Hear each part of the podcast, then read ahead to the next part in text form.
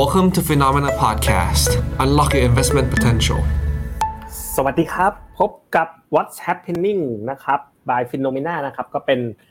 รายการที่เราจะติดตามเรื่องร้อนๆที่กำลังเกิดขึ้นณตอนนี้นะครับว่า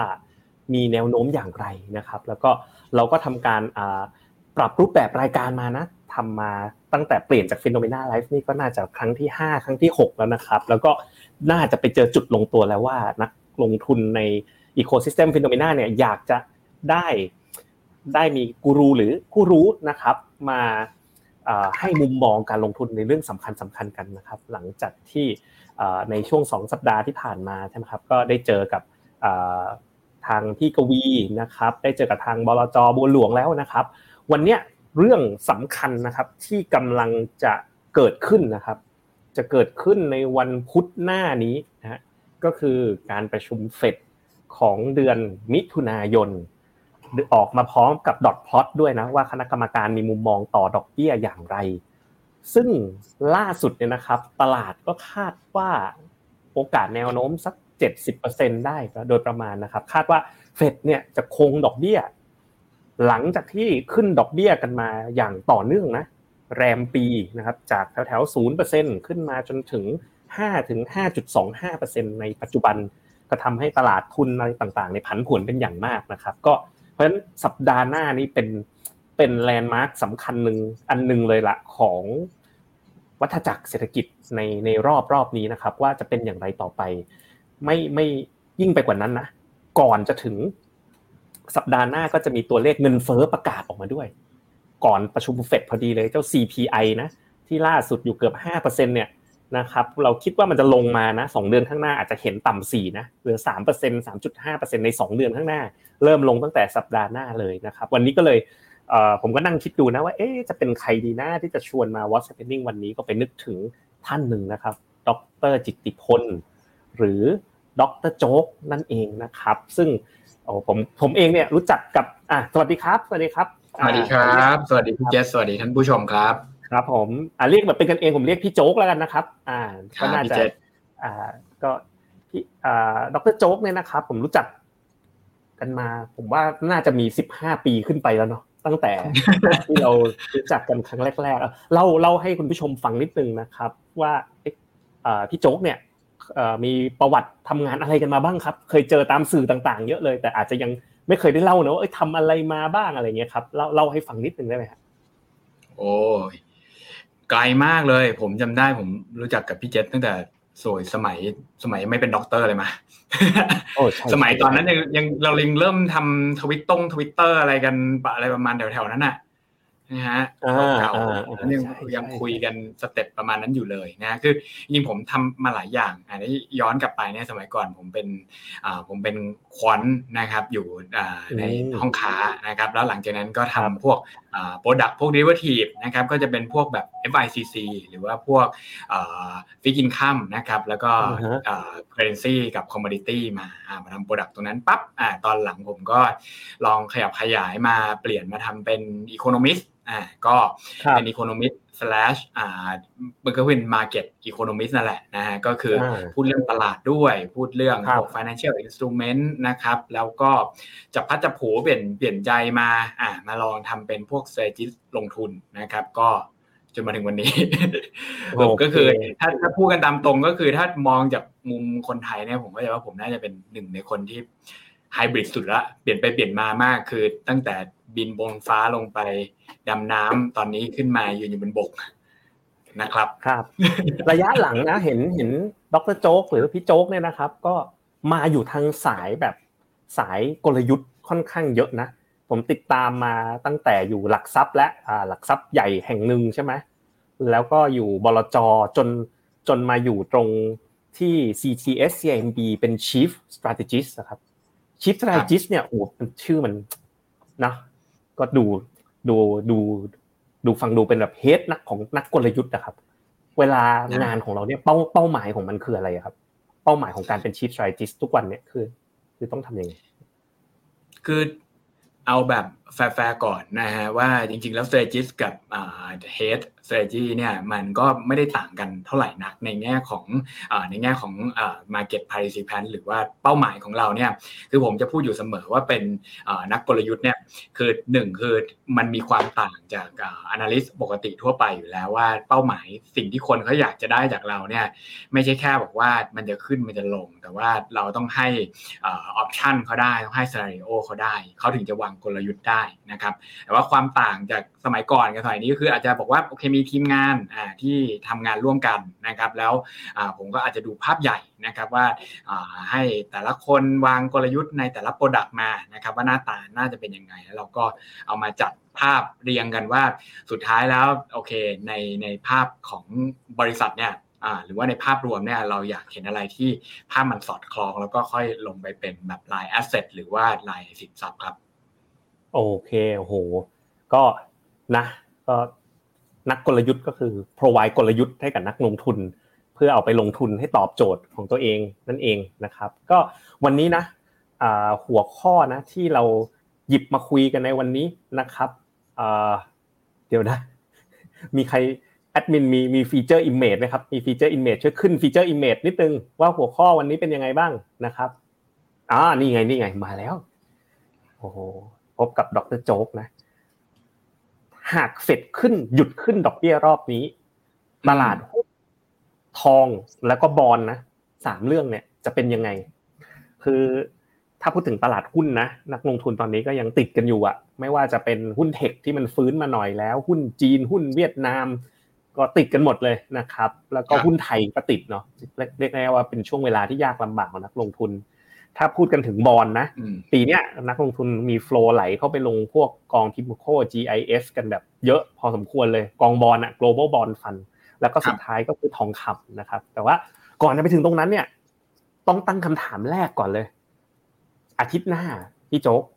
ดอกเบี้ยมุมมองพี่โจ๊กเนี่ยหยุดขึ้นไหม ตอนนี้ Fed Fund Rate อยู่ที่ห้า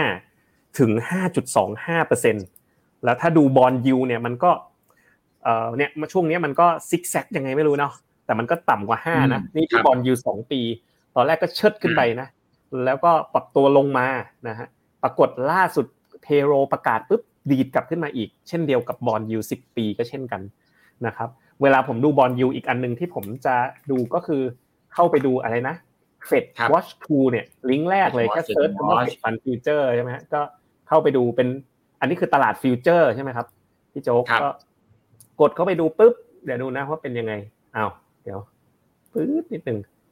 อันนี้คือประชุมครั้งนี้เอาเหลือหกสิบสี่เปอร์เซ็นแล้ววันก่อนผมดูได้เจ็ดสิบเปอร์เซ็นก็คือท่านผู้ชมก็คือในรูปนี้ครับก็คือตลาดเนี่ยคิดว่าครั้งเนี้ยจะคงดอกเบี้ยที่ห้าถึงห้าสลึงเนี่ยหกสิบสี่เปอร์เซ็นตนะแล้วก็คิดว่าจะขึ้นดอกเบี้ยเนี่ยสามสิบห้าเปอร์เซ็นอุ้ยเอาเรื่องนะที่น่าสนใจอีกข้อหนึ่งคือประชุมครั้งหน้า ประชุมครั้งหน้าห้าสิบเปอร์เซ็นคิด ว่าดอกเบี้ยจะขึ้นต่ออีก ในเดือนกรกฎาคม ขณะที่สามสิบเปอร์เซ็นต์ะคิดว่าคงดอกเบี้ยต่อไปเลยสองครั้งติดอะไปดูอีกครั้งหนึ่งประชุมเดือนกันยายนนะฮะตลาดก็ยังคิดว่าเนี่ยแปลว่าตลาดคิดว่าปีนี้น่าจะขึ้นได้อีกประมาณหนึ่งครั้ง โดยประมาณ เอาประเด็นแรกนี้ก่อนเลยอะผมมีในใจอ่าดรโจ๊กมีในใจมองยังไงครับเนี่ยเรื่องดอกเบี้ย หยุดแล้วไหมจบแล้วไหมห้าห้าจุดสองห้าครั้งนี้ครับ คือส่วนตัวเนี่ยมองหลังจากจุดตรงนี้ไปเนี่ยค่อนข้างอาจจะเป็นในเรื่องของ politics นะครับของในส่วนของธนาคารกลางพอสมควร อันที่เห็นชัดเจนเลยเนี่ยก็คือภาพของการขึ้นดอกเบี้ยเนี่ยออย่างที่พี่เจษโชว์ขึ้นมาให้ดูเนี่ยถ้าเราย้อนกลับไปเมื่อกี้จะสังเกตเห็นว่าดอกเบี้ยนโยบายเนี่ยอยู่ประมาณแถวแถวห้านะครับแต่อีเวนต์สองปีเนี่ยก็อยู่แค่สี่จุดห้าถูกไหมแล้ว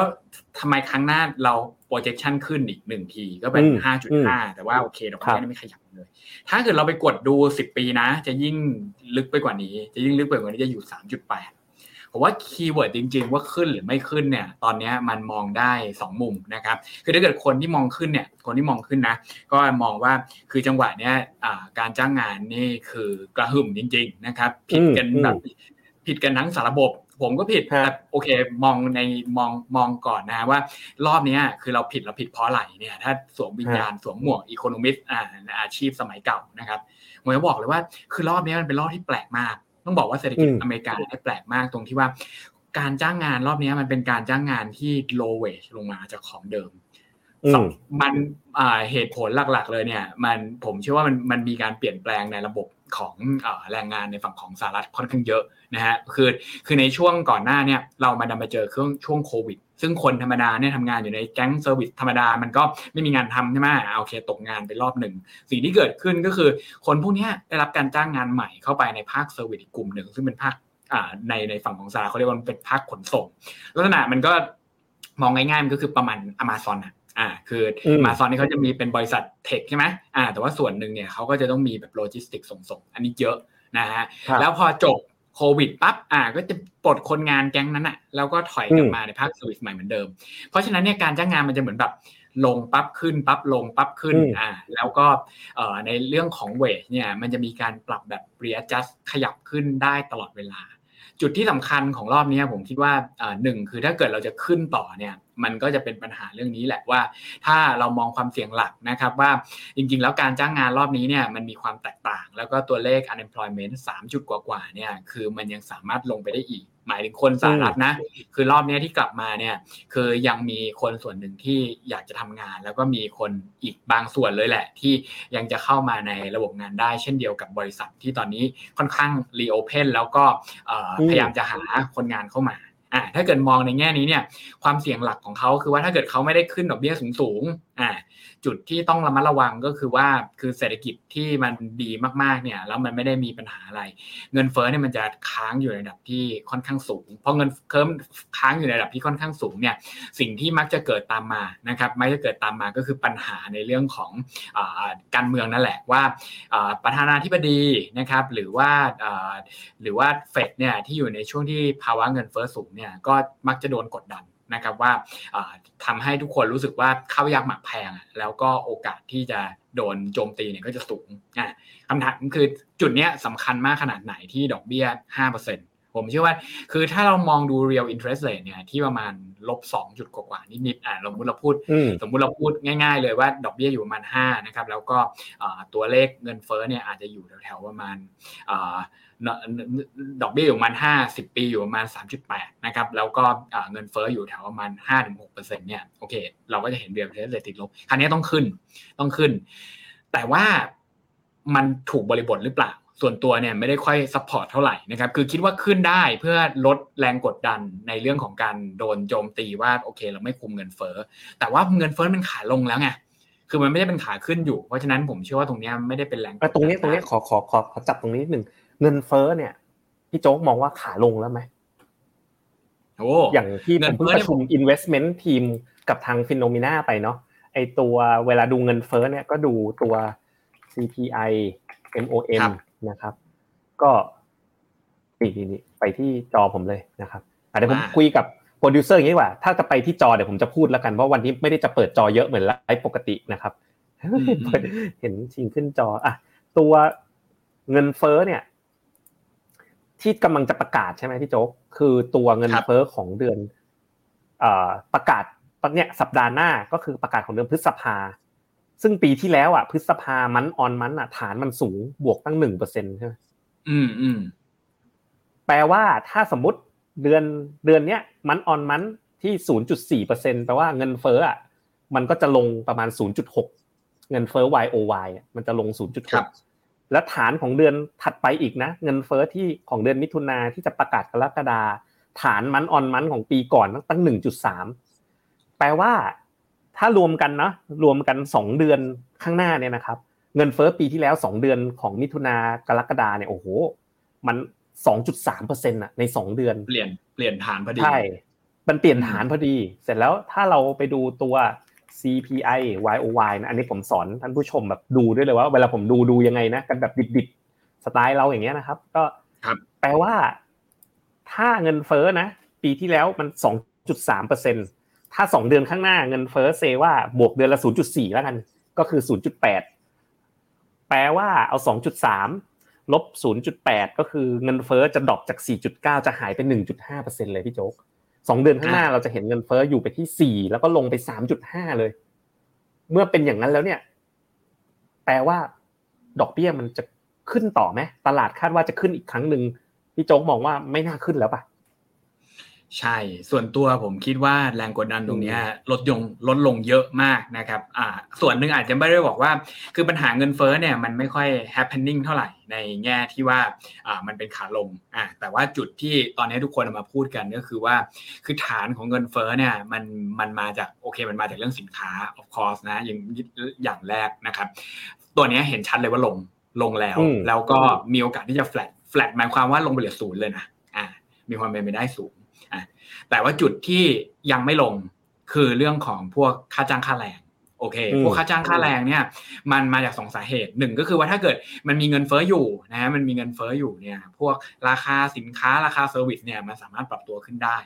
อ่าแล้วก็แรงงานเนี่ย ถ้าเกิดยังเป็นภาพที่มาเก็ตค่อนข้างไทยเนี่ย พวกนี้มันจะลงยาก ประเด็นก็คือถ้ากลุ่มนี้มันไม่ลงอ่าหรือว่าถ้าพี่เจษลองไปดูเมื่อกี้เดี๋ยวลองระหว่างทางก็อาจจะกดไปก็ได้ อย่างเช่นแบบ hourly earning เนี่ยคือมันไม่ใช่ตัวที่ดีที่สุดในการเอามาเปรียบเทียบเวทหรอกแต่ว่าอมองมองในแง่ความเป็นจริงก็คือว่าตัวนี้มันเป็นตัวที่เราเห็นเป็นประจำแล้วก็เฟดชอบพูดถึงนะครับอะลักษณะเนี้ยคือ มันจะลงมาแล้วมันจะมาจบแถวๆประมาณ3%ค้างไว้ ซึ่ง3%เนี่ย จุดอ่อนก็คือตัวนี้มันยังไม่ได้เท่ากับทาร์เก็ตหรือว่าเป้าหมาย2%ธนาคารใช่ไหมสองเปอร์เซ็นต์นั่นเองอ่ายังไม่ได้เท่ากับ2%แล้วอย่างนี้อย่างนี้ผมสนใจตรงนี้เลย ว่าถ้าเกิดสมมติเงินเฟ้อเนี่ย มันไปอยู่แถวแถวสามมันมันยังเกินสองนะที่เขาตั้งเป้าไว้ใช่ไหมแล้วอย่างเงี้ยดอกเบี้ยมันยังต้องแข็งกล้าวขึ้นแบบทะลุไปห้าจุดห้าห้าจุดเจ็ดห้าไหมหรือว่าไม่จำเป็น แถวแถวห้าถึงห้าจุดสองห้าเนี่ยถือว่าพอและจบได้แล้วครับ ส่วนตัวผมมองนะ ผมอาจจะคิดผิดก็ได้นะ แต่ผมมองว่าจบแล้วเงินดอกเบี้ย จากนี้ไปห้าถึงห้าจุดสองห้าเนี่ยคือพีคของรอบนี้แล้ว แต่ว่าตลาดกลับไม่ได้มองอย่างนั้น อืม คือตลาดต้องมีความกลัวอยู่แล้ว แล้วก็มองในแง่ของธนาคารกลางเนี่ย จุดหนึ่งที่เราจะเห็นได้ชัดเลยก็คือ พอดอกเบี้ยขึ้นมาห้าเปอร์เซ็นเนี่ยเขา powerful มากไง อ่าผมพูดอย่างนี้แล้วกันว่าส่วนตัวเนี่ยมองว่าจบเหมือนกัน ส่วนตัวมองว่าจบเหมือนกันนะแล้วก็เศษที่เหลือเนี่ยก็อย่างที่บอกว่าโอเคจาก 3 ลงไป 2จำเป็นต้องกดลงไปทันทีเลยไหมเนี่ย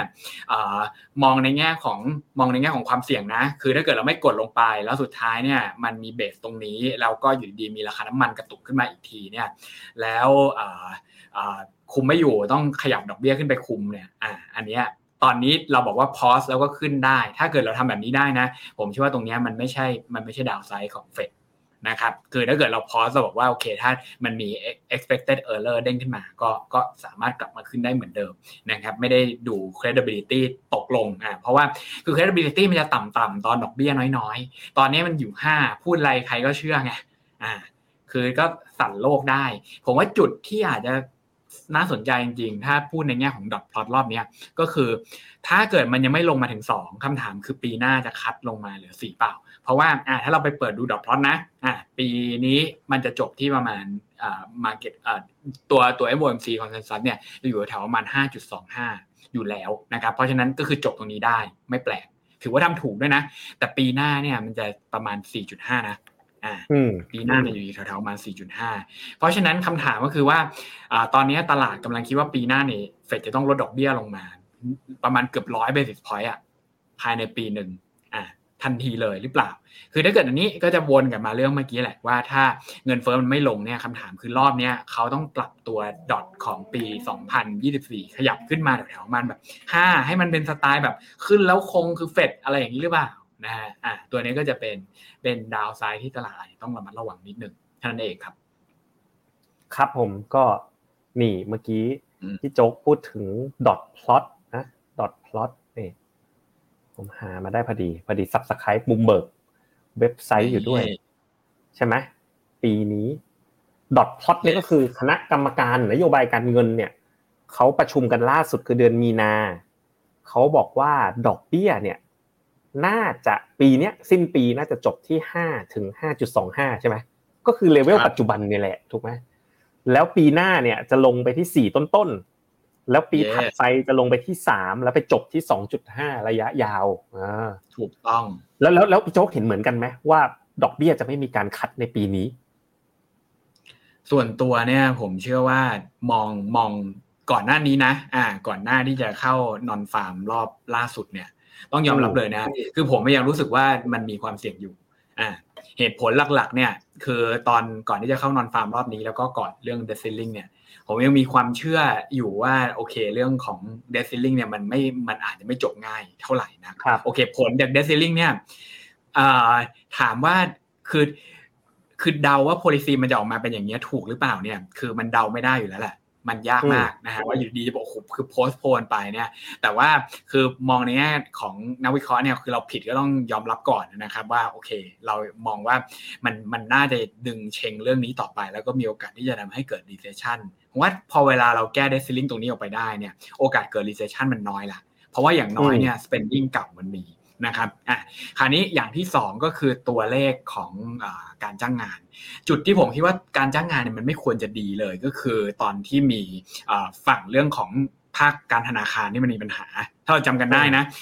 ไม่กี่เดือนเองนะสองเดือนก่อนหน้านี้เรายังคุยกันแบบโอ๊ยธนาคารล้มอยู่เลย ซึ่งเดี๋ยวจะมีอีกนะบอกตรงๆนะครับ ว่าเดี๋ยวมีล้มอีกเหรอมีมีมีอยู่แล้วเพราะว่าด้วยสเต็ปของมันนี่มาเก็บตอนนี้เนี่ยคือคื อยังไงก็ตามนี่มันกีฟอยู่ประมาณแถวแถวห้ากว่ากว่าแถวแถวนี้นะต่อให้ไม่ขึ้นเนี่ยคำถามก็คือว่าคือตอนนี้เรา raise deposit ขึ้นมาได้ยังไงเนี่ยผมว่าเชื่อว่ายากมากนะครับ เพราะฉะนั้นตรงนี้ยังไงก็ตามก็คงต้องมีอีกสักสองสามที่อะที่มันมีการควบรวมหรือว่ามันต้องอาจจะต้องแบบมีมีเรียกว่าสะดุดหกล้มกันบ้างอ่าแต่ตอนตอนแรกผมคิดว่าน่าจะมีคนตกงานเยอะกว่านี้ ตอนนั้นผมเอมไปเลยนะว่ากลุ่มที่มันเป็นแบบ พวก very uh, next generation tech เนี่ย มันควรจะแบบมันควรจะแบบ whip out เลยแหละ เพราะว่าไม่ควรจะมี แต่ปรากฏว่าไม่เกิดขึ้น นี่ดูตัวเลขการจ้างงานมาสองสาเดือนแล้วนะ ไม่เจอเลยนะฮะและอีเวนต์มันกำลังจะมาเปล่ามันกำลังจะตกกันเปล่านึกไม่ออกเหมือนกันนี่นี่ขนาดแบบพวกคลิปตรงคลิปโตนี่โดนขยี้ขนาดนี้ก็ก็ไม่นะฮะหรือมันอาจจะจ้างงานน้อยมาก ๆ เลยก็ได้ sector ตรงเนี้ย อ่า banking เช่นเดียวกันนะคือหรือมองได้ 2 แบบก็คือคนกลุ่มพวกนี้เป็นคนกลุ่มที่แบบเรียกว่าเป็นเป็นเรียกว่าเป็นหัวกะทิของประเทศอะอ่าคือตกไม่ถึงเดือนอะเขาหางานใหม่ได้หมดเลย เพราะฉะนั้นมันเลยไม่รู้รู้สึกเลยมันมันเลยไม่ได้รู้สึกเลยว่าตัวนี้มันมีปัญหาอย่างฝั่งแบงค์เนี่ย ผมนั่งไล่ดู คิดว่าต้องโอ้ยมันน่าจะมีปัญหาละเลิกเลิกจ้างหมื่นกว่าคนเอง น้อยมากเลย จ้างฝั่งที่มันเป็นแบบ service นี่เด้งเข้ามาแบบโรงพยาบาลโรงพยาบาลกรุ๊ปเดียวก็แบบว่าก็หายแล้วหายทีเดียวปืดไปเลยนะฮะมันก็เลยโอกาสน้อยมากแล้วที่จะเกิด recession ถ้าไม่เกิด recession เนี่ยผมเชื่อว่าโอกาสลดดอกเบี้ยเนี่ยยากมาก อ่าตอนแรกผมมองว่าน่าจะมี recession ในช่วงมันไตรมาสสามไตรมาสสี่แบบเป็นเทคนิคนะ คือด้วยความที่ตัวเลขเงินเฟ้อมันสูง แล้วก็ในฝั่งของ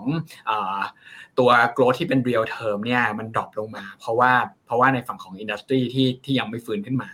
แต่ว่ากลายเป็นว่าตอนนี้ถ้าเกิดมันยังมีการจ้างงานอยู่ ผมเชื่อว่าไม่ง่าย ต้องเห็น nonfarm ติดลบซึ่งโอ้พอมันสามแสนสามแสนเนี่ย คือนึกสภาพนะ คือ คือการ forecast nonfarm ต้องคิดแบบนี้นิดนึงนะ คือมันมีกลุ่มที่เป็นแบบ temporary work ที่ที่อย่างน้อยอะคือมันจ้างเดือนนี้แล้วเดือนหน้ามันจะมีตัวเลขเนี้ย repeat เพราะเขาก็บดแล้วเขาก็รีรีใส่ตัวเลขเข้ามาใหม่ พวกเนี้ยอย่างน้อยมันเป็นหนึ่งในสามของตัวเลข headline อยู่แล้ว อันนี้ต้องต้องพอเวลา forecast มันเลยยากมากนะฮะว่านึกสภาพว่ามันจะให้มันลงมาเหลือแสนหนึ่งเนี่ย มันต้องวายดาวแบบหลักอย่างน้อยต้องใช้เวลาสามเดือนอะ อ่าถ้าถ้ามองประมาณนี้ ยกเว้นจะเห็นตัวเลขมันอยู่ดีมัน drop ปื้ดลงไปเลยนะ แล้วเหลือแบบแสนหนึ่งเหลือเจ็ดหมื่นอันนี้มีมีลุ้น recession แต่ถ้าอย่างเงี้ยผมเชื่อว่ายากคัดยากนะครับปีหน้ามีลุ้นอ่าปีหน้าเนี่ย วางวางไว้เลยนะฮะไม่รู้ คือผมเชื่อว่าปีหน้าเนี่ยมีโอกาสที่จะเห็นนอนฟัมติดลบ แต่ว่าปีนี้น่าจะยากละถ้าจะมีจริงๆก็อาจจะเป็นช่วงไตรมาสสี่นะครับนี่ล่าสุดเลยคุณจาวิส คุณจาวิสนี่ แฟนประจำบอกว่า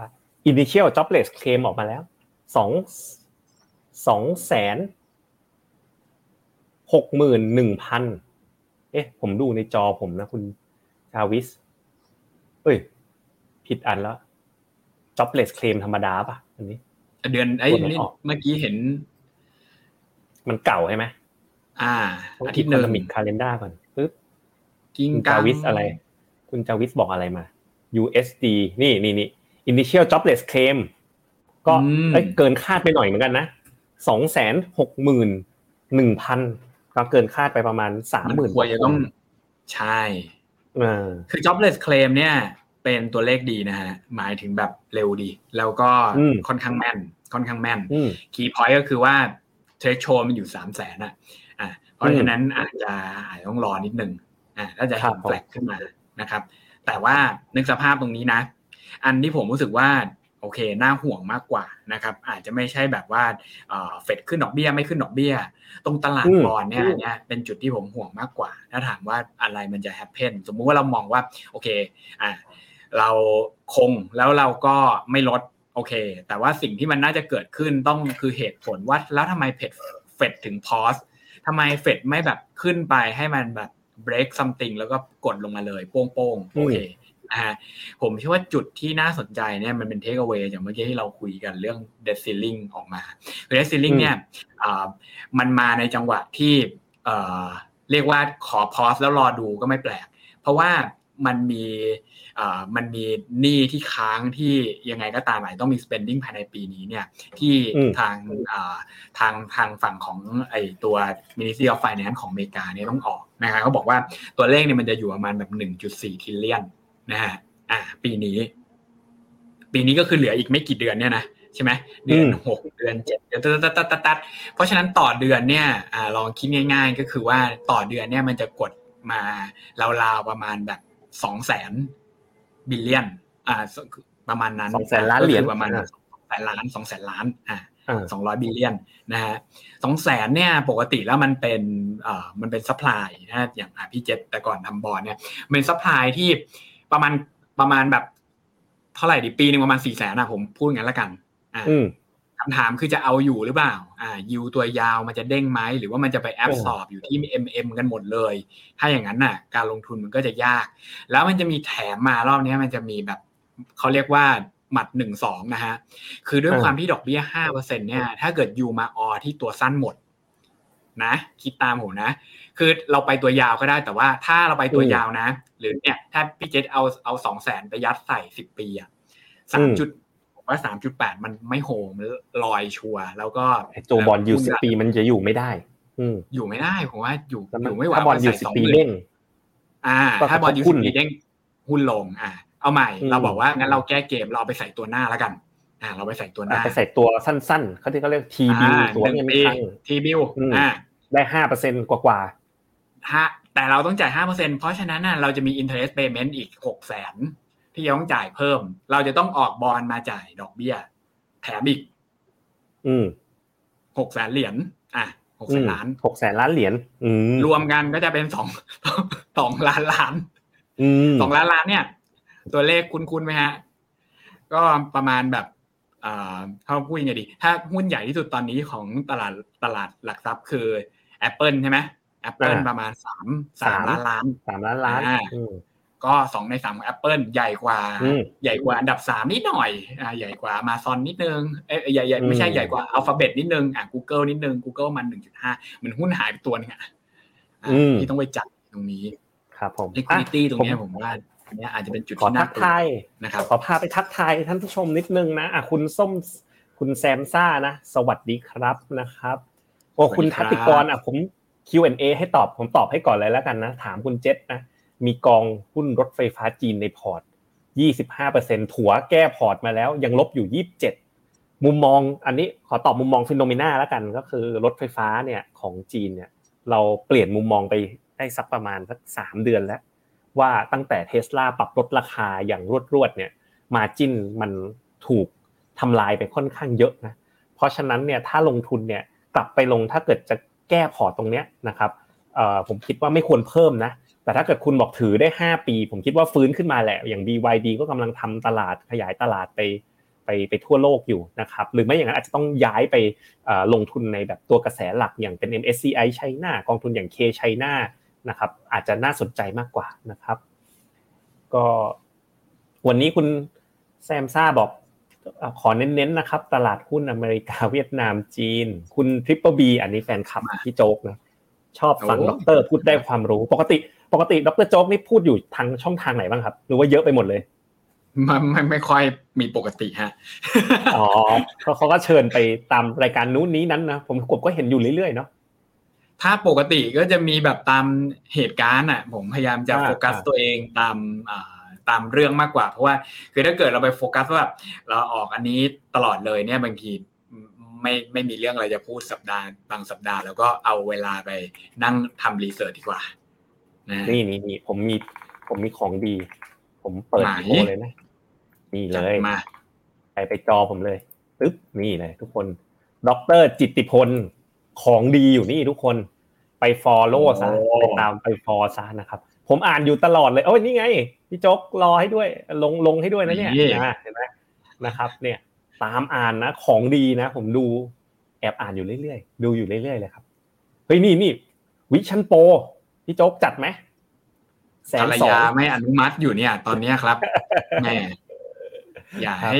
ผ่านมาเดี๋ยวเผลอเผลอซื้อ คุณกุ๊กไก่นี่ก็แฟนรายการประจำบอกวันนี้คุยกับดรโจ๊กเลยเหรอห้ามโบ๊ะบะนะปกติ ผมกับพี่แบงค์จะปล่อยโบ๊ะบะปล่อยมุกเสียวๆกันนะเออปล่อยมุกได้นะครับควรดรโจ๊กมาทำงานกับฟินโนเลยไหมครับเออสนใจไหมครับพี่โจ๊กจัดมา แต่แค่นี้ก็เหมือนจะทำงานแล้วนะอ๋อแล้วก็นะ โอเค ไป เราไปต่อกันนะอะเราปูเรื่องดอกเบี้ยไปแล้ว พี่โจก็มองว่าเฮ้ยถ้าเศรษฐกิจยังเป็นแบบนี้โอกาสลดดอกเบี้ยก็น้อย ทีนี้ลองไปที่สองสินทรัพย์นี้ก่อนแล้วกัน แล้วไปจบด้วยหุ้นก็คือ global bond global bond ตราสารหนี้โลกนะ แล้วก็ตัวต่อไปก็คือทองคำ global bond เนี่ย ผมขอเปิดชาร์ตประจำที่ FINNOMENA เปิดก่อนนะ แล้วก็สงสัยสงสัยเหลือเกินนะ คือรูปนี้ รูปนี้เลยนะครับบนจอก็จะเห็นว่า อันเนี้ย รูปนี้นะครับคือ global bond index นะ ซึ่งทางทีมงาน FINNOMENA เนี่ยก็ลองทำข้อมูลดู ไอ้เส้นที่ขีดตรงเลขศูนย์เนี่ยครับ คือจุดในแต่ละ cycle ที่ inflation peak ซึ่งเงินเฟ้อของอเมริการอบนี้น่าจะพีคตอนเดือนกรกฎาคมปีที่แล้ว ซึ่งสถิติเนี่ยก็บอกว่าเงินเฟ้อเนี่ยหลังจากเงินเฟ้อพีคประมาณ 6 เดือนเนี่ย ตลาดบอนด์ก็จะ bottom ก็คือปีที่แล้วนะเงินเฟ้อพีคเดือนเจ็ดบอนด์ยีลด์เนี่ยไปพีคกันแถวแถวช่วงปลายปลายปีนะฮะก็พอตลาดบอนด์เนี่ย bottom ปุ๊บหลังจากนั้นเนี่ยก็มักจะมีผลตอบแทนที่ดีของ global bond คือขึ้นไปที่ประมาณแบบค่าเฉลี่ยประมาณสัก 10%ต่อปีนะครับ อันนี้คือสถิตินะพอมารอบนี้ปรากฏว่าเงินเฟ้อก็ bottom ตลาดบอนด์ก็ bottom ซึ่งรอบนี้ หูตลาดบอนด์ลงนะยี่สิบห้าสามสิบเปอร์เซ็นต์อะอันนี้คือ US Global Aggregate Bond ผมมีโอกาสได้คุยกับ PIMCO เมื่อสักสองสามเดือนที่แล้วเขาก็บอกเลยว่าเขาบอกว่าเป็นโอกาสที่ดีมากๆเลย ที่ตอนนี้บอนด์ยีลด์มันขึ้นมาแต่แถวแบบห้าเปอร์เซ็นกองอย่าง UGIS UGIS หรือกรุงศรี CS Income มันมีหลายกองมากเลยที่ไปลงกองแม่กองเนี้ยก็เขาก็บอกว่าเอ้ยตอนนี้ running yield เขาหกเปอร์เซ็นกว่าๆแล้ว แต่ปรากฏว่าราคาของ global bond นะนักลงทุนทั่วประเทศเลยก็ซื้อ global bond กันไปเยอะเลยเหมือนกัน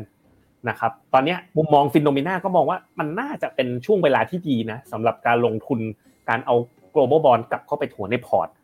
อันเนี้ยเรามุมมองเหมือนต่างไม่เป็นไรนะ แต่พี่โจ๊กมองเมื่อสักครู่ว่าเฮ้ย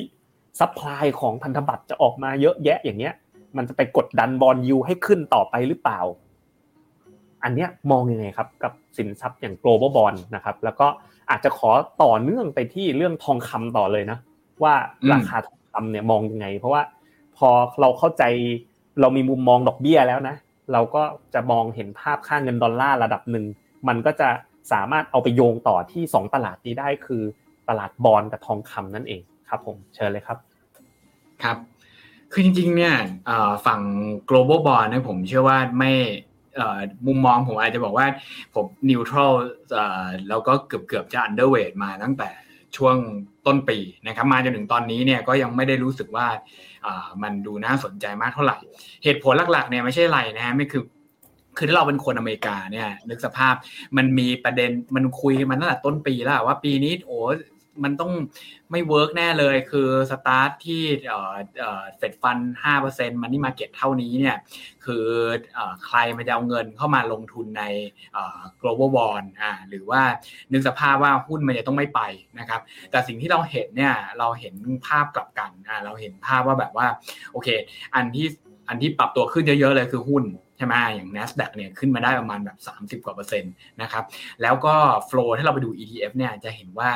LTL อ่า TLT TLT อ่า Treasury Long Term เนี่ยอ่าที่เป็นแบบพวกสิบปีขึ้นไปเนี่ยสังเกตตัวเนี้ยเป็น ETF ที่ inflow เยอะสุดในปี ประหลาดมากไหม อ่าประหลาดมากแต่เหตุผลหลักๆ เลยเนี่ย ที่ผมก็ไปนั่ง investigate ว่าเอ้ยมันเกิดอะไรขึ้น ผมเชื่อว่าส่วนหนึ่งเนี่ยมันไม่ได้เกิดจากเทรนด์ของเงินเฟ้อหรือว่ามันไม่ได้เกิดจากเทรนด์ของภาพภาพของดอกเบี้ยเท่าไหร่ แต่มันเกิดจาก market ที่มัน reverse ปีที่แล้ว คือนึกสภาพนะ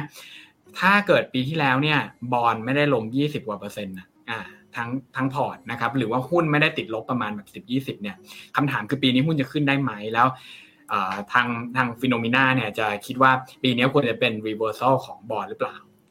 ถ้ามองแบบนี้ผมรู้สึกว่า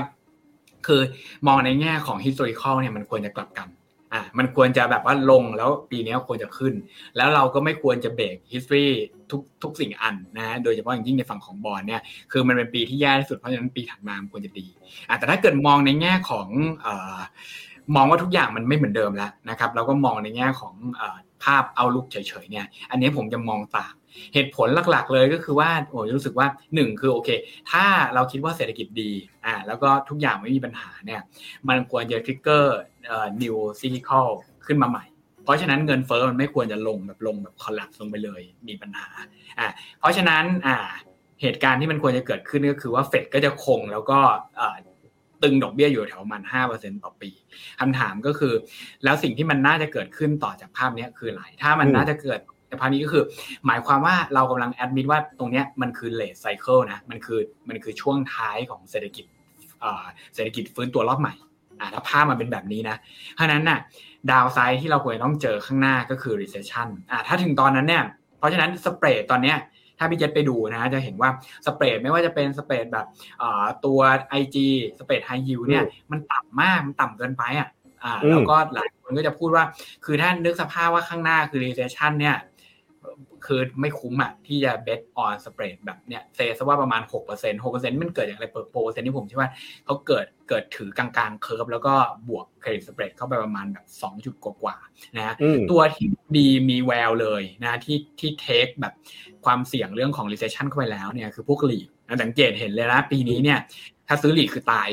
ยกแก๊งนะครับ แล้วก็ดูยังไม่มีทางยืนยังไม่มีทีท่าจะฟื้นอย่างเช่นของอเมริกาคือจริงๆอะเราควรจะเห็นภาพลักษณะประมาณเนี้ย อ่าที่ trigger down ลงไปในฝั่งของ bond ก่อน แล้วผมถึงจะเริ่มเข้าไป คือ running yield ถามว่าคุ้มไหมเนี่ยประมาณแบบห้าถึงหกเนี่ยอ่าผมเชื่อว่ามันก็เป็นไปได้ แต่ว่าถ้าเราจะเอาห้าถึงหกคือเราต้องเปิดความเสี่ยงที่เป็นดอลลาร์รอไว้อ่าก็คือก็คือเราไม่เห็นอะแต่ถ้าเกิดเราเห็นกลับเข้ามาอ่าเราก็จะเราก็จะโดนคือด้วยความที่ดอกเบี้ยเรามันอยู่แค่ประมาณแบบสองเปอร์เซ็นต์เองนะโอเคเดี๋ยวแบงชาตินี่ขึ้นดอกเบี้ยมารอบนี้เจอเงินเฟ้อไปนะท่าเดียวกันกับ อเมริกาเลยแต่ของเราแรงกว่าเพราะเรามี2อสาม factor เรามีน้ำมันลงแล้วเราก็มีแบบ policy ช่วยเรื่องค่าฟงค่าไฟอีกนะฮะคือเจอตรงนี้ขึ้นต่อตามอเมริกาไม่ได้ละพอส่วนต่าง spread มันเยอะขนาดนี้เนี่ย hedging cost มันจะแพงมากเลยนะอ่านึกสภาพว่า hedging cost ตอนนี้เราประมาณสามเปอร์เซ็นต์ได้ห้ามันก็มาโดนลบอยู่ดีนะถ้าเราจะ hedge อ่าเพราะฉะนั้นตรงนี้ผมเลยรู้สึกว่าในฝั่งของนักทุนไทยไม่ค่อยคุ้ม แต่ถ้าเกิดเป็นนักทุนประเทศอเมริกาอ่าผมจะบอกแบบนี้เลยว่า ถ้าในฝั่งของอเมริกาตอนนี้เขาทำอะไรอยู่ ก็จะสังเกตเห็นเลยว่านักลงทุนอเมริกาเนี่ยก็จะไปลงทุนต่างประเทศอ่าและ hedge กลับอะตัวเนี้ยก็รู้สึกว่าโอเค take credit ในฝั่งของประเทศตัวเอง แต่ว่าพอ hedging cost เนี่ยเขาถีบกลับมาอาจจะก็จะได้ตังค์อันนี้ก็จะเป็นอีกแบบหนึ่ง นะครับคราวนี้มันก็เลยวนกลับมาว่าถ้าอ่าพูดง่ายๆ คือถ้าเกิดเราดูชาร์ตเมื่อกี้อ่าของ Finnomena เนี่ยผมคิดว่าโอกาส recover เนี่ยมีสูง แต่ว่ามองในแง่ของถ้าเป็นนักลงทุนระยะยาวอ่าถ้าเป็นนักลงทุนระยะยาวเนี่ยผมอยากจะคือถ้าจะเป็นบอลนะแล้วถือเพื่อกินยิวเนี่ยถ้าไม่ได้เป็น tactical นะครับผมคิดว่าด้วยภาพ economic ที่เป็นลักษณะ late cycle แบบนี้ผมอยากได้สักประมาณเกิน 4 ขึ้นไป หรือว่าให้มันขึ้นมาอีกสักนิดหนึ่งอะให้มัน จบรอบนี้จริง ๆ ก่อน แล้วยิวมันถือว่าน่าสนใจ โอเค แต่ถ้าเกิดเรามอง scenario สองคือ สงสัยจะไม่ไหว เดี๋ยวมัน recession เลยนะตั้งแต่ช่วงประมาณไตรมาสสามไตรมาสสี่เนี่ยเดี๋ยวมันจะลง อ่าเดี๋ยวมันจะลง อันเนี้ยเราจะมี option พิเศษเลยก็คือว่าโอเค เราจะมี option พิเศษคือเฟดมีโอกาสที่จะ cut อันนี้ภาพมันจะเหมือนเลยนะ เพราะว่าเงินเฟ้อลงแล้วนะครับ แล้วก็สรุปแล้วดอกเบี้ยเนี่ยมีโอกาสที่จะลงได้ แต่คำถามก็คือว่า bond yield มันจะลงไปได้ต่ำกว่านี้ขนาดไหนนะฮะถ้ามองในฝั่งของตราสารหนี้เนี่ยผมให้มองตัวยาวเหมือนเดิม ผมก็จะมองตัวแบบ 5 ปีอะสิบปีขึ้นไปเนี่ย คือต่อให้เฟด cut ร้อย basis point ลงมาเนี่ย ผมยังผมโดยส่วนตัวผมไม่เชื่อว่า 10 ปีจะสามารถลงไปได้ลึกขนาดแบบลงไปได้ลึกขนาดแบบ 2.5 หรือว่าลงไป 1 จุดกว่าๆเหมือนเดิมที่จะให้นักลงทุนเนี่ยฟื้นขึ้นมาได้เป็น10แต่ว่า step เนี่ยถ้า recession ขึ้นมาเนี่ย ผมว่าหุ้นเนี่ย summer sale เลยนะคือคือหนักขึ้นกว่าเดิม เพราะนั้นส่วนตัวเนี่ยจะรู้สึกว่ามันจะเห็นไม่ค่อยคุ้มมาสิ อ่า มันอาจจะไม่ค่อยคุ้มเท่าไหร่นะคือถ้าเกิดหุ้นมันจะลงแรงขนาดนั้นเราบอกว่าเราถือบอลเห็นได้ด้วยแค่ประมาณตรงนี้เองเนี่ย ผมว่าเราไปออยอยู่ที่ตัวมันนี่มาเก็ตตัวหน้านะครับ อ่า หรือว่าถือดอลลาร์เนี่ย อันเนี้ยอาจจะคุ้มกว่า อาจจะคุ้มกว่าในระยะสั้นนั่นเองก็เลย อาจจะยังไม่ได้สนใจมากนักคราวนี้มันก็เลยมาต่อที่เรื่องที่สองที่เราคุยกันเมื่อกี้เรื่องทอง อ่าเรื่องทองเนี่ยทองนี่จะมีความไปดูกราฟทองประกอบด้วยอะไปดูกราฟทองทองที่ต้องดูกราฟเลยนะฮะแล้วก็โอ้นี่ส่วนตัวนะลากเส้นหนึ่งเลยชอบเส้นนี้มากเลยที่จบเนี่ย ลากแล้วมันเป็นแนวเลยเนี่ยเหมือนนี่ TradingView นี่ย้อนกลับไปได้ถึงปีแปดศูนย์ป่ะฮะปีสมัยเดี๋ยวลองดูนะเอาเอาจะดูกันยาวขนาดนั้นเลยปีแปดศูนย์เลยเหรอเดี๋ยวลองไม่งั้นเดี๋ยวมันไม่ all-time high พี่เจษมันไม่ได้ feel ใช่ไหม เออไม่ all-time high แล้วทุกคน เอ้า ใครถูกใจครับ ถ้าทองคำจะ all-time high นะ กดหนึ่งมาให้หน่อย อยู่กันเกือบห้าร้อยคนแล้วเผลอแป๊บเดียวไม่ได้มองคนดูเลย นี่ ตั้งแต่ปีแปดหนึ่งอะให้ลากท่าไหนบอกมาเลยเดี๋ยวผมลากให้ โอ้แต่นี้มันจะกลายเป็น อ่า ตัวนี้มันจะกลายเป็นภาพอ่าโอเค อ่ามันจะกลายเป็นภาพแบบ adjust ตึ๊ดตึ๊ดโอเค เข้าใจแล้วอ่าเพราะตรงเนี้ย มันกำลัง test high อยู่ อ่าถ้าจะเห็นภาพเนี่ยมันจะคล้าย ๆ กับตอนประมาณปี step ก็คือขึ้นรอบนี้เนี่ย หลายคนบอกว่าถ้าเกิดมองว่าเฟดจะขึ้นดอกเบี้ยหรือว่าขึ้นตรงนี้มานะ ทองเนี่ยมันควรต้องโดนกดถูกไหมตาม relationship เดิมๆเนี่ยตาม relationship เดิมๆเนี่ย ถ้าเกิดเราเอาภาพแบบอันที่อาจจะเห็นชัดประมาณของมุเราใส่เข้ามานะ อย่างเช่นพวกแบบบอลยูสิบปีอ่าเอาง่ายๆก็ได้ หรือว่าจริงๆสองปีก็ได้นะอ่าแล้วกลับแกนเนี่ย จะสังเกตเห็นเลยว่า จริง ๆอะราคาของทองเนี่ยภาพมันควรจะมันควรจะอยู่แค่ประมาณแบบพันหกพันเจ็ดนั่นแหละ อ่า อ่าไม่ไกลเกินนี้ใช่ไหมฮะ แต่ว่าสิ่งที่เราเห็นก็คือว่ารอบนี้ดอกเบี้ยขึ้นมามันมันทองมันไม่ลงเลยนะ โอเค ผมก็เลยย้อนกลับไปดูตอนสมัยที่มันแบบไฮตอนตอนอ่ารอบที่แล้วประมาณแบบเอ่อสองพันหกร้อยสี่สิบกว่าแถวแถวประมาณแบบ ช่วงที่ช่วงที่เป็นปีแบบแปดศูนย์แล้วมันมีปัญหาประเด็นเรื่องแบบ รัสเซียบุกอัฟกานิสถานนะฮะพวกอินเฟชันหนึ่งเก้าแปดศูนย์เหรอพี่โจ๊กหมายถึงหนึ่งเก้าแปดศูนย์เหรอโอ้ยมันต้องย้อนกลับไปแล้วก็ดูแบบดูเป็นเศษผมว่าอาจจะไม่เจอว่าเอาแค่นี้แล้วกัน เอาใส่ประมาณนี้ก่อน เอาใกล้ๆของเราแค่นี้ก่อนก็ได้ แต่เรื่อง story story เนี่ย ที่มันจะ run มา นี่เมื่อกี้ผมเห็นภาพ ผมเห็นภาพของที่นี่ละว่าที่นี่มันใส่ตัวเลขมาประมาณแบบหกถึงเจ็ดร้อย นะอ่า ใช่ไหมเพราะฉะนั้นเนี่ยมันอาจจะถอยกันไปแล้วจะไม่เจอนั้นนะครับใช่อ่า แต่ตอนที่มันลง collapse มาตอนนั้นอะ มันก็ภาพคล้าย ๆ กันนะอ่า ภาพคล้ายๆกันก็คือว่า มันมีประเด็นเรื่องเอ่อพอวอลเกอร์ที่ขึ้นดอกเบี้ยจากสิบสามเปอร์เซ็นต์ยี่สิบเพื่อกด inflation ลง ตอนนั้นทองมันก็เลย collapse ลงมา อ่าแล้วก็ย่อ อันนี้เราก็มีเหมือนกันเราก็มีเจอโรมโพเวลขึ้นดอกเบี้ยจากอ่าขึ้นดอกเบี้ยจากเท่าไหร่ประมาณศูนย์ใช่ไหมอ่า เด้งขึ้นมาแถวห้านะครับ แต่คงไม่ไปไกลกว่านี้ละ คือผมรู้สึกว่าโดยส่วนตัวเนี่ย คือ downside ของมัน อ่า downside ของมันเนี่ย ก็คือถ้าเฟดขึ้นดอกเบี้ยต่อ อ่า มันก็มีโอกาสที่จะโดนกด แต่ว่าตัวเนี้ยมันเริ่มหายไปละ ข้อ 2 คือทำไมมันถึงอยู่ที่ตรงนี้ไม่ลงไปพันเจ็ดตั้งแต่แรก อ่า key point ก็คือผมเชื่อมันมีเรื่องรัสเซียยูเครนนะฮะ อ่า แล้วมันก็มีพวก อ่า ประเด็นพวก geopolitics พอสมควรที่บีบเข้ามาเพ ราะฉะนั้นถ้าเกิดอยู่ดีรัสเซียยูเครนเกิดแบบ โอเค เราสนับสนุนรัสเซียซะจนรบเอ้ยสนับสนุนยูเครนนะซะจนรบชนะรัสเซีย รู้ทำไง จริงๆย้อนกลับไปภาพสมัยนู้นมันมีรัสเซียบุกไอ้สมัยนั้นเขาต้องเป็นโซเวียตนะบุกอัฟกานิสถาน แล้วก็ตอนจบนี่มันจะเป็นอย่างนี้นะว่าอเมริการวมรวมกันกับสหราชอาณาจักรนะครับ รวมกับจีนเนี่ยแล้วก็ใช้ Operation Cyclone อะไรสักอย่างของเขาอะแล้วก็แบบ ไปไปช่วยอัฟกานิสถานแล้วก็ชนะขึ้นมาได้ หลังจากนั้นเนี่ยทองคำก็ลงกระจุยเลยอะเพราะฉะนั้นตอนนี้ถ้ามองดาวไซด์ผมจะมองสองอย่างว่าโอเค ถ้าเกิดแบบสงครามจบนะครับอะเงินเฟ้อลงอะแล้วก็เฟดขึ้นดอกเบี้ยเนี้ยลง แต่ว่าถ้าเกิดเรามองว่าโอเค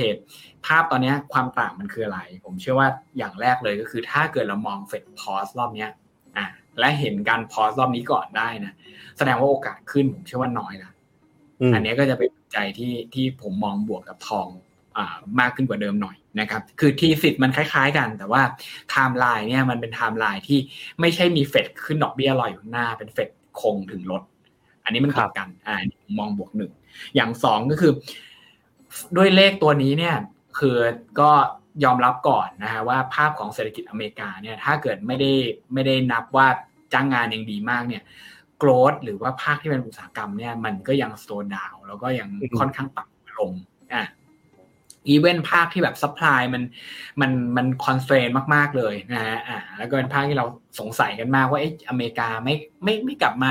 ขุดน้ำมันทำ shale gas shale oil หรออะไรอย่างเงี้ยอ่าซึ่งตรงนั้นมันดู supply ขาดแล้วก็ดูอ่า strategic petroleum ของเขาก็ก็ดูน้อย ก็ยังไม่ทำอ่าถูกไหมอันนี้เป็นภาพที่ค่อนข้างชัด เพราะว่ามันไม่ได้มันไม่ได้มีแบบ new cycle บน old economy กลับขึ้นมาเลยอ่าเพราะฉะนั้นเนี่ยก็จะเป็นภาพที่ต่างกันอย่างที่สองคือเงินเฟ้อเนี่ยมันมันเอ่อมัน stable ถึงถึงลงนะอันนี้ก็จะเป็นภาพต่างอย่างที่สองแล้วก็เศรษฐกิจเนี่ยมันไม่ค่อยดี ความต่างอย่างที่สามเนี่ยก็คือ ภาพของอเมริกาปีนี้เนี่ยมันมันมีหนี้ที่ค่อนข้างสูงเริ่มสตาร์ทที่ไม่เหมือนกัน คือเราจะขึ้นดอกเบี้ยยี่สิบได้เนี่ย ก็ต่อเมื่ออะไรฮะหนี้เราไม่ถึงร้อยอย่างเงี้ยแต่ถ้าหนี้เราร้อยเปอร์เซ็นต์ต่อ GDP แบบเนี้ย เจอยี่สิบเข้าไปนะ มันคือการันตี recession นะเหมือนอย่างที่ผมบอกพี่เจนเมื่อกี้ว่า นี่ขนาดแบบดอกเบี้ยดอกเบี้ยห้าเปอร์เซ็นต์เองนะ แต่ยุจ่ายหกแสนกว่าหกแสนกว่านี่ไม่ต้องทำอะไรแล้วนะ ก็คืองบบัตเจ็ตของแบบ นึกสภาพว่าก็ก็ก็ทั้งปีอะที่เก็บภาษีได้ก็เลเวลประมาณแถวๆเนี้ยอืมอ่าประมาณเอาไปจ่ายดอกเบี้ยหมดอันหนึ่งหลักดอกเบี้ยหมดเลยคือยังไม่ต้องมีโกรดอะไรใด ๆ เลยนะอ่าอันตรงนี้มันก็จะค่อนข้างลำบาก อ่าฉะนั้นมันผมเชื่อว่าตรงนี้มันริกในส่วนของเอออเมริกาที่เป็นภาพของ reserve currency พอสมควร เพราะนั้นเราก็เลยมองไปเลยบอกว่าคือคือด้วยภาพเนี้ยความต่างก็คือว่าอเมริกาพอเศรษฐกิจชะลอตัวลง แล้วก็ไม่สามารถทริกเกอร์ตัว new cycle แบบของเดิมๆได้นะครับอ่ายังไม่ถึงต้อง recession ก็ได้ แต่ด้วย debt level ประมาณนี้เนี่ยอย่าให้จับพลัดจับผลูโดน downgrade credit ขึ้นมาทีหนึ่งนะอันเนี้ยชีวิตจะลำบาก แล้วก็อย่างสุดท้ายเนี่ยก็คืออเมริการอบนี้เนี่ยก็มาด้วยวิธีการที่เอาดอลลาร์ของตัวเองเนี่ยไปสร้างเป็นอาวุธเพื่อกดดันคนอื่นอีกนะฮะอ่ารัสทรงรัสเซียจีนใช่ไหมอ่า มาถือแล้วก็มาขู่ขู่เขาบอกว่าแบบเดี๋ยวจะไม่ให้เงินรัสเซียได้โดนไปแล้วเรียบร้อยถูกไหมฮะว่ามีเงินเอามาซื้อเป็น reserve ฝั่งของอเมริกาแล้วโดนยึดไม่ให้ถอนอะไรเงี้ยอ่า คนอื่นก็กลัวเหมือนกันว่าถ้าเกิดอเมริกาเนี่ย weaponize ตัวดอลลาร์ของเขา อย่างของเราก็เหมือนกันนะ แบงก์ชาติเราก็ไปไปไปซื้อดอลลาร์กับเขาเนี่ยคำถามคือดอลลาร์นั้นมันอยู่ที่ใด มันไม่ได้อยู่ที่คงคลังของเรานะฮะ มันก็อยู่ฝากอยู่ที่อเมริกานั่นแหละ คือถ้าเกิดเรามีปัญหาเราระหองระแหงกับเขาแล้วเขาบอกว่าแบบ เอ๊ะ โทษทีนะ ขอแบบระงับการโอนออกเนี่ย ชีวิตมันจะลำบากมาก อ่านั้นพอเขาทำแบบนี้ไปเนี่ย คนที่บอกจะเติม reserve เข้ามาเนี่ย อนาคตผมก็จะเริ่มรู้สึกแล้วว่า ไม่ง่ายที่จะมาเลือกว่าจะให้มาถือดอลลาร์ต่อเหมือนเดิมอ่าตัวเนี้ยมันก็เลยกลายเป็นว่าจุดที่เรามองว่า fundamental ของทองเนี่ยมันเปลี่ยนพอสมควร แล้วนั่นคือเหตุผลว่าทำไมมันถึงสามารถยืนที่พันเก้าได้ไม่ต้องลงไปพันหกเหมือน relationship เบี้ยแต่ถ้าเกิดอนาคตเรามองว่าสตอรี่พวกนี้มันยังโหนะครับอ่าแล้วก็ดอลลาร์มีโอกาสลงเนี่ยผมเชื่อว่ามันก็มีความเป็นไปได้สูงที่จะเห็น มันก็มีความเป็นไปได้เหมือนกันนะ อ่าจะบอกว่าไม่สูงมากก็ได้ แต่ผมคิดว่า 50-50 ปีนี้ก็ต้องมีนิวไฮนะครับในส่วนทองวันนี้เห็นด้วยเลยนะครับว่าผมอาจจะเห็นต่างในมุมของในแง่เศรษฐกิจนิดนึงเนาะ อันนี้ผมก็อิงตาม investment team นะทางคุณหยงเขานะเขายังเชื่อว่าไอ้ตัวเลข leading indicator โดยเฉพาะไอ้ตัว PMI ต่างๆ ที่ออกมาเนี่ย มันยังมีแนวโน้มที่จะพาเฟดเข้าไปสู่ ลักษณะของ recession แบบอ่อนๆ เกิดขึ้นได้ แต่ว่ายังไงก็แล้วแต่ภาพที่จบที่เรื่องราคาทองคำเนี่ยเห็นคล้ายๆกันนะครับ ก็คือคิดว่าราคาทองคำเนี่ยมีลุ้นนะมีลุ้นที่จะ break high นะครับ เหมือนกับตามกราฟในรูปเนี่ยนะครับ มันเทสมาหลายรอบแล้ว จริง ๆ รอบเนี้ยมันมันไปแตะนิวไฮไปครั้งหนึ่งแล้วนะที่ประมาณเกือบเกือบสองพันหนึ่งร้อยในสองพันเจ็ดสิบนะครับแล้วมันก็กลับลงมาใหม่เนาะเพราะฉะนั้นเนี่ย น่าจะโอกาสได้เห็นการเทสอีกรอบหนึ่งโดยเฉพาะเนี่ยถ้ามองในระยะอันใกล้นะสัปดาห์หน้า ถ้าเฟดคงดอกเบี้ยเหมือนที่เราคุยจริง ๆ แล้วยังต่อเนื่องไปคงดอกเบี้ยอีกครั้งในเดือนกรกฎาเนี่ยดอลลาร์อาจจะอ่อนค่าให้เราได้บ้าง เพราะว่ามันขึ้นมาตั้งนานแล้วนะตัวดอกเบี้ย เพราะฉะนั้นราคาทองคำอาจจะนะครับอาจจะมีโอกาสทะยานในรอบนี้นะครับ คุณขนมบอกว่ามองไปถึงเมื่อเท่าไหร่เนาะ อย่างแรกนะเอาให้ทะลุ 2073 ก่อน จริงๆ ถ้าทะลุไปแล้วเนี่ยโอ้มันมันจะไปมันไปได้ไกลอยู่แล้วนะครับ เวลาตามหลักนะถ้าดูถ้ารู้จัก CAN SLIM นี่ก็ pattern ถ้ามันทะลุได้ก็คือcup and handle นะก็จะเป็นเป็นหูถ้วยนะแล้วก็ไปต่อได้คือพื้นฐานมันมันคุยไม่ชัดหรอกครับว่าไปเท่าไหร่อย่างมากก็อาจจะทำ Fibonacci projection ไปเขาก็บอกว่าเป้าแรก 2,002 อะไรก็ว่ากันไปนะครับ โอเคนะครับ ก่อนจะไป ช่วงสุดท้ายของเราคือเรื่องหุ้นเนาะไปคุยกับท่านผู้ชมอีกนิดนึงคุณกุ๊กไก่นะ ก็มีถามเรื่องเฟดเรื่องค่าเงินดอลลาร์เราก็ cover ไปแล้วนะ เรื่องบอนด์ยูถามว่าเป็นยังไงนะครับอันนี้คุณ ABB ถามมายาว คุณเลิฟแคทนะรักแมวเหรอคุณเลิฟแคทนะถามเรื่องคุณยิปหุ้น tech อเมริกาแพงขึ้นมาก ๆคนซื้อตามหรือไม่หรือรอก่อนดีนะครับคุณพี่บอกญี่ปุ่นให้ด้วยก็แล้วกันอะเราคุยไปแป๊บเดียวนี้จะชั่วโมงนึงแล้ว พี่โจ๊กเร็วมากนะครับ ยังอยู่กับเราประมาณห้าร้อยคนเนาะอะไปที่ตลาดหุ้นกันเลยอะตลาดไหนก่อนนะครับพี่โจ๊กมีอะไรในหัวปล่อยออกมาให้ท่านผู้ชมกันนิดนึงนะครับ เอาเมกาก่อนละกันเทคก่อนละกันนะครับ อ่าก็อ่าจุดที่ผมมองอาจจะอาจคือโดยส่วนตัวเนี่ยผมเชื่อว่า พอเวลาเราลงทุนเรามองมองสองมุมก่อนนะครับ คือหนึ่งคือโอเคเราต้องรู้ตัวก่อนว่าเราลงทุนสั้นหรือลงทุนยาว คือถ้าเกิดเราลงทุนยาวเนี่ยโอเคเราดู valuation เราดู growth opportunity โอเคนั่นก็ก็ถูกนะครับแต่ถ้าเกิดเราลงทุนสั้นๆโอเคสามเดือนหกเดือนเนี่ยผมเชื่อว่าผมเชื่อว่าเทรนหรือว่า story ที่ภาษาอังกฤษก็จะคำว่า narrative นะภาษาไทยเขามีแปลไหมพี่เจษว่าแปลว่าอะไร เรื่องราวเรื่องเล่าประมาณนั้นอะ story ตลาด story ของตลาดเนี่ยมันจะเป็นตัว lead มันจะเป็นตัว lead มากกว่า คือ tech เนี่ยคำถามคือแพงไหมแพงแต่ไม่ได้แพงเท่าตอนปี 2022 ตอนตอนตอน หรือว่าปี 2021 ตอนโควิดนะอันนั้นน่ะคือ story หลักๆ คือ completely ทุกอย่างเชนหมดกลายเป็นแบบกลายเป็นเทคอีโคโนมีไปเลยเรียบร้อยตอนนั้นน่ะคือคือ very expensive นะครับ ตอนนี้ถามว่า historical มองเทียบ expensive ไหม ถือว่าอยู่ในแดนที่ไม่ไม่ไม่ถูก แต่ว่าคำถามคือแพงมากไหมเนี่ยมีเฉพาะบางตัวที่แพงอ่าเช่นแบบอาจจะเห็นแบบกลุ่ม A อง AI หรืออะไรอย่างเงี้ยกลับเข้ามา แต่พอพอมาเก็บมันค่อนข้างกระจุกแบบอย่างเงี้ยเนี่ยจุดอ่อนจริง ๆ ของมันเนี่ยผมเชื่อว่าในระยะสั้นก็คือ พวกที่ตัวที่มันแพงผิดปกติ แล้วดึงคนอื่นขึ้นมาไม่ได้เนี่ย อันนี้มันมีโอกาสที่จะปรับฐานอ่าแต่ว่าตัวอื่นนะครับ พอภาพเป็นอย่างนี้นะจำไว้เลยนะ ตัวอื่นเนี่ยจะมีโอกาสที่จะแคชนาราทีฟนั้นนะแล้วก็ขยับขึ้นมาได้ อันนี้คือเป็นภาพที่มีคนถามผมเหมือนกันในใน Facebook นะฮะคือมองยังไงกับหุ้นเทคผมบอกว่า รอบนี้ AI เนี่ยคือ .com คือ .com ของอีรานี้ของยุคสมัยนี้ ประเด็นก็คือผมไม่รู้ว่าตอนนี้มันกำลังจะจบหรือมันเพิ่งเริ่ม เพราะว่านึกสภาพเราเห็นบริษัทที่แบบ โอเค ไม่เคยทำอะไรกับ AI เลยเนี่ย แต่ตอนนี้มาเขียนว่าแบบฉันทำ AI AI อะไรมากมายเนี่ย เริ่มมาเต็มไปหมดนะ ถ้าพี่เจ็ต IPO อย่าลืมนะฟิโนเมนาเนาะแน่ใช่ไหมอ่า แล้วราคาหุ้นมันจะลอยๆหน่อยนะ มันจะสวยๆหน่อย ว่าเราอะไรนะฟิโนเมนา GPT นี่อะไรอย่างเงี้ย มันเพิ่งมาหรือเปล่า หรือว่ามันกำลังจะจบผมว่า โดยส่วนตัว ผมรู้สึกเพิ่งมา แล้วคนเพิ่งมา realize ว่าแบบว่า เฮ้ย AI นี่มัน ก่อนหน้านี้นะ มันมันก็เคยมีนาทีที่แบบอ่า AI แย่งงานคนแต่ตอนเนี้ยคือมันบีซะจนคนรู้สึกว่า เอ๊ะ เอาเข้าจริงเนี่ย มันอ่า story มันก็คือว่าเอามาช่วยงานเราและ efficiency สูงขึ้นหรือเปล่าดีกรีของ acceptance มันสูงขึ้นนะนึกสภาพไหมเพราะฉะนั้นน่ะเดี๋ยวมันจะค่อยๆ trickle down ลงไปในส่วนของผมเนี่ยจะรู้สึกว่าเดี๋ยวมันจะค่อยๆ trickle down ลงไปใครที่รู้สึกว่าแบบสามารถเก็บ story ตรงนี้ได้ก่อนเนี่ย มันยังมีโอกาสที่จะไปได้ต่อ เพียงแต่ว่าคนที่แบบโอเคเล่นอยู่คนเดียวตอนนี้เนี่ย มันก็อาจจะถูก expensive ไปนั่นเองอันนั้นถ้ามองในมุมผมในฝั่งของ tech ในฝั่งของอเมริกาเนี่ย คือมันไม่ใช่ไม่มีเรื่องให้ไป มันจะมีเรื่องพอจะให้ไปอยู่ แล้วก็โอกาสเนี่ยก็ยังพอมี แต่ถามว่าบับเบิลไหม valuation แก๊งอื่นนะ ที่ไม่ได้นับแก๊งเทคแล้วก็ไม่ได้นับหุ้นใหญ่เนี่ย จริง ๆ แล้ว flat ถึงแบบถึงแบบแย่นึกสภาพว่า สามวันเนี้ยถ้าเราดูตามตลาดเราจะเห็นว่าอ่าอย่างน้องในทีมผมเขียนทุกวันเลยเอ่อรัสเซลบวกโป่งโป่งโป่งลบวันละจิตบวกวันละสองลบวันละนิดบวกวันละอะไรอย่างเงี้ยอ่าช่วงนี้ถูกต้องมันคือการอันนี้มันคือภาพของการ trickle down ดัชนีอะจะไม่ได้สูงมากนะอ่าเพราะว่าแก๊งพวกเนี้ยต่อให้มันขึ้นบวกสองสัดส่วนมันก็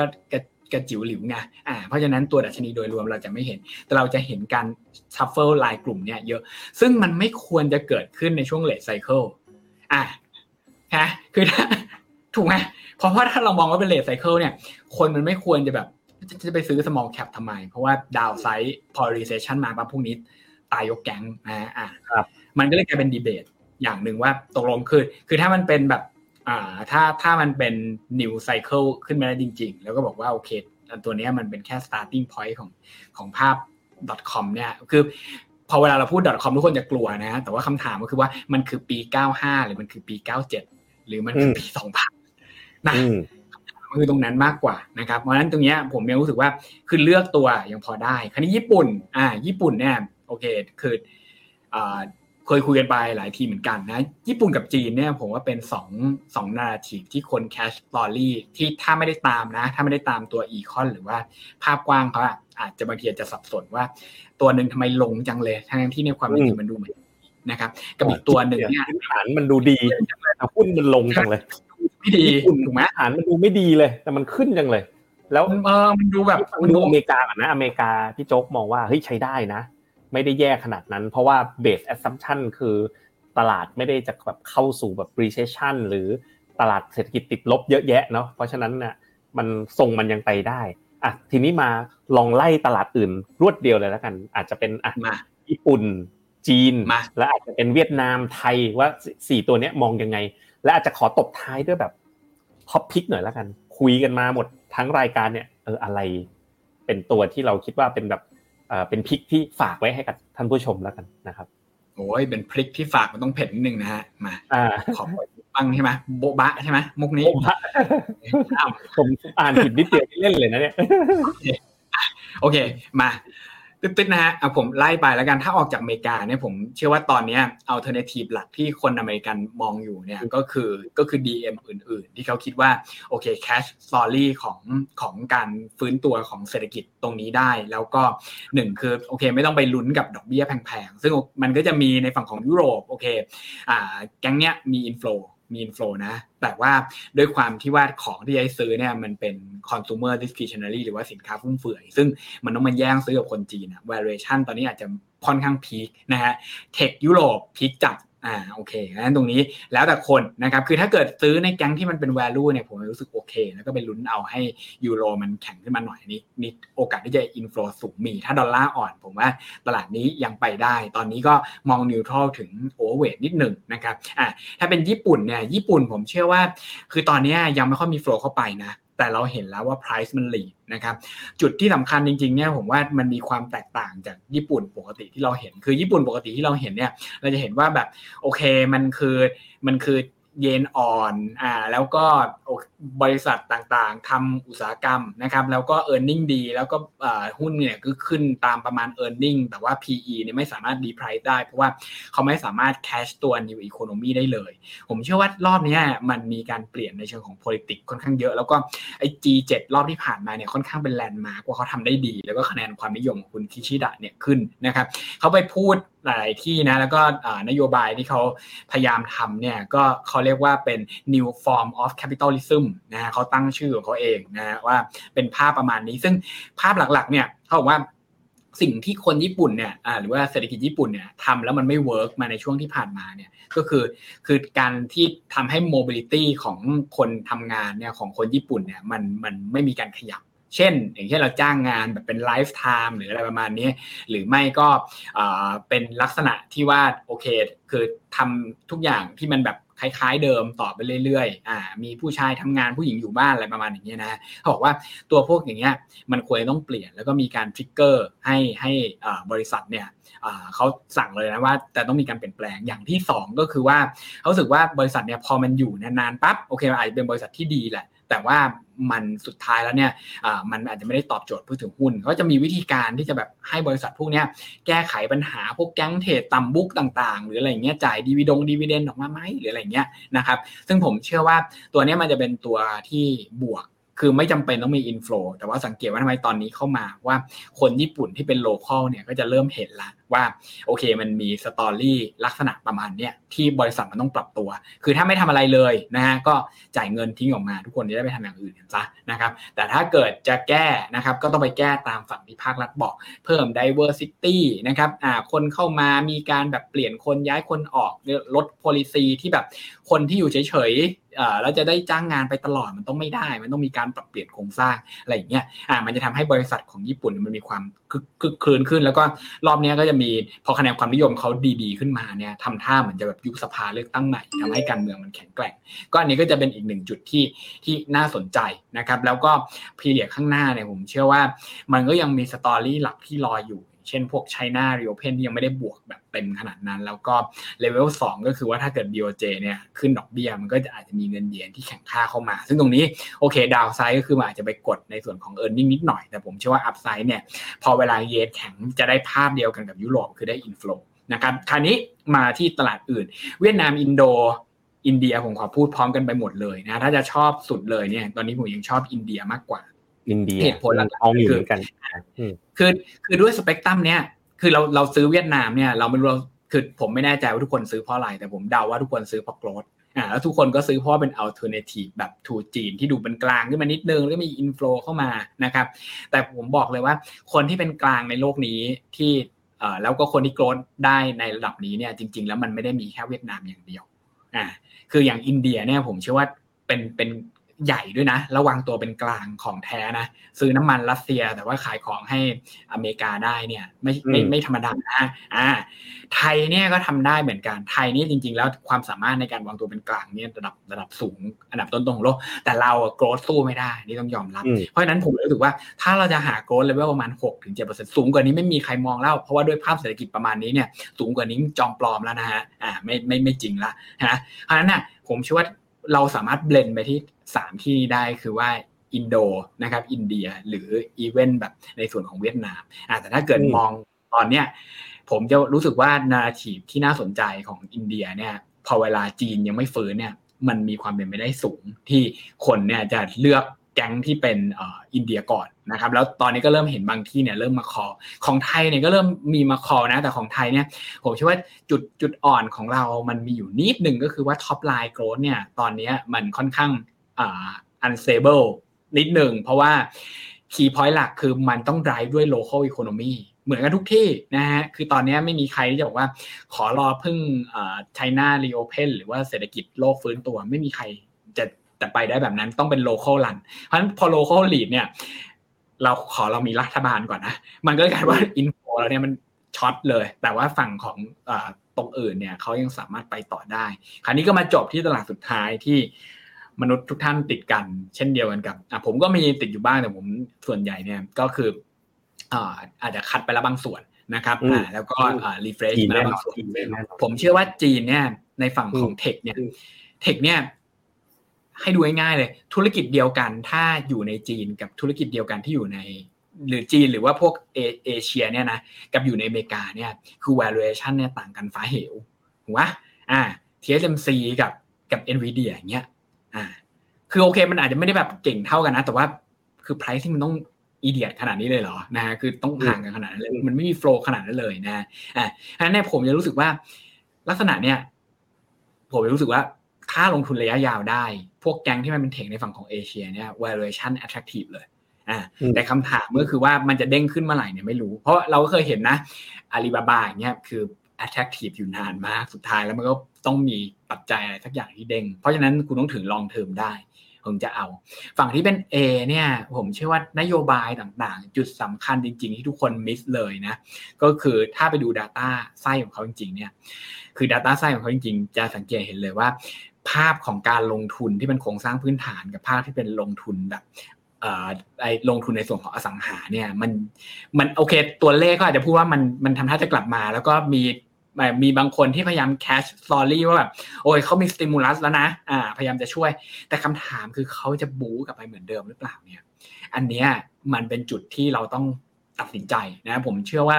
เขาไม่กลับไปบู๊เหมือนเดิมเขาแค่สติมูลัสเพื่อให้มันอยู่ได้ไม่ตาย นะแต่ว่าจะให้แบบว่าโอเคไปทำโกลซิตี้เมืองอื่น ๆ ที่แบบไปสร้างรถไฟฟ้าไปสร้างคอนโด แล้วให้ไม่มีคนอยู่ เพราะไม่มีงานไปเนี่ยนี่ผมเชื่อว่าตอนเนี้ยมันมาถึงจุดที่ทางการเขาจะเปลี่ยนแนวคิดว่าคือต้องต้องมันต้องอยู่ที่ล้างของที่มีอยู่ให้หมดก่อนอ่า downside ของเขาก็คือว่าถ้าเกิดเขาไม่ทำตรงนี้ต่อมันจะมีคนตกงาน แต่ว่าโอเค ตรงนี้ก็ต้องผันตัวเข้ามาทำธุรกิจในฝั่งของ service ให้ได้เยอะๆนะฮะอ่านี่เป็นการแก้ ซึ่งตรงนี้มันจะทำให้ top line growth เนี่ยมันมีความ rotate อ่ยากมากในการเล่น A share บอกเลยยากมากในการเล่น A share นะ ถ้าเสร็จประมาณนี้ ข้อ 2 ก็คือ A share เนี่ยมันจะ peak ตอนที่ IPO เยอะๆอ่าเพราะว่าสัดส่วนของคนที่เล่น A share จะคล้ายๆกับ ประเทศประเทศที่มันเป็น local ที่ไม่มีต่างชาติอื่นๆนะก็คือคน local นี่จะ base เยอะมาก แล้วก็อันดับ 2 ก็คือ institutional ซึ่งคือสถาบัน ซึ่งสถาบันก็มันก็จะน้อยกว่าโดยอัตโนมัติอะพวกเนี้ยถ้าไม่ได้มีอะไรที่เชื้อเชิญเข้าไปเล่นเนี่ยจะไป trade หุ้นตัวเดิมๆเนี่ยบอกตามตรงไม่ง่ายนะฮะแล้วพอตลาดมันไม่ได้ปูมมากเนี่ย คือเราจะโปรโมทยังไงอะอ่าคือหุ้นลงทั้งแผงแต่ว่าเรามี IPO มันก็เก็บไงเพราะฉะนั้นน่ะ IPO ตัวพวกลักษณะประมาณอย่างเงี้ยถามว่ามันเป็น opportunity ไหมเป็นนะอ่ารอต่อคิวเต็มไปหมด แต่ว่ามันจะเป็นเหมือนตัวคูณถ้าฐานมันยังไม่แกร่ง ต่อให้คูณร้อยหนึ่งคูณร้อยได้ร้อยอยู่ดีนะอ่าถูกไหมมันต้องสองมันต้องสามไงตัวคูณมันถึงจะมีค่า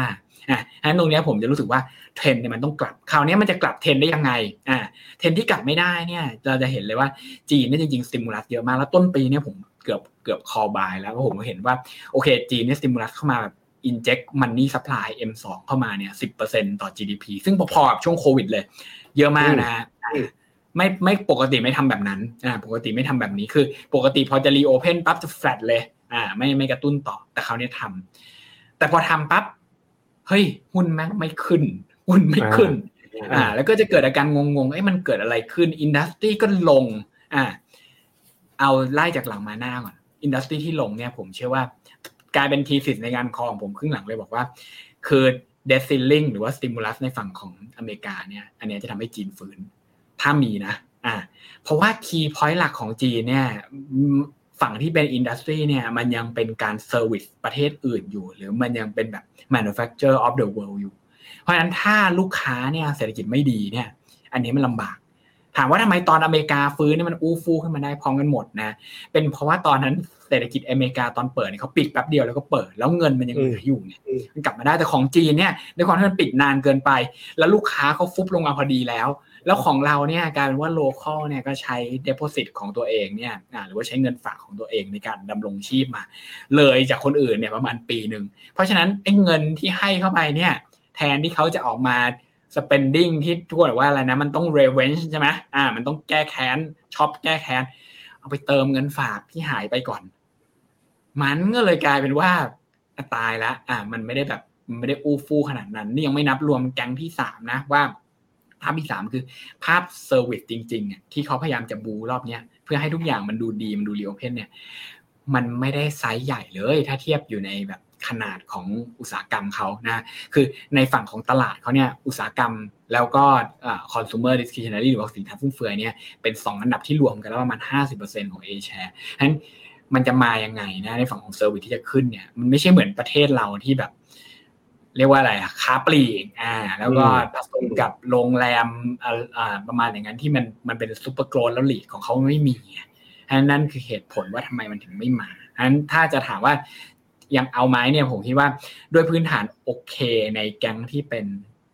ชไนเทคมีโอกาสเด้งสูง แต่แก๊งที่เป็นแบบ local จริงเนี่ยผมว่าอาจจะต้องรออเมริกา collapse แล้วฟื้นขึ้นมารอบนี้เพื่อเพื่อ trigger ให้ให้จีนนี่มัน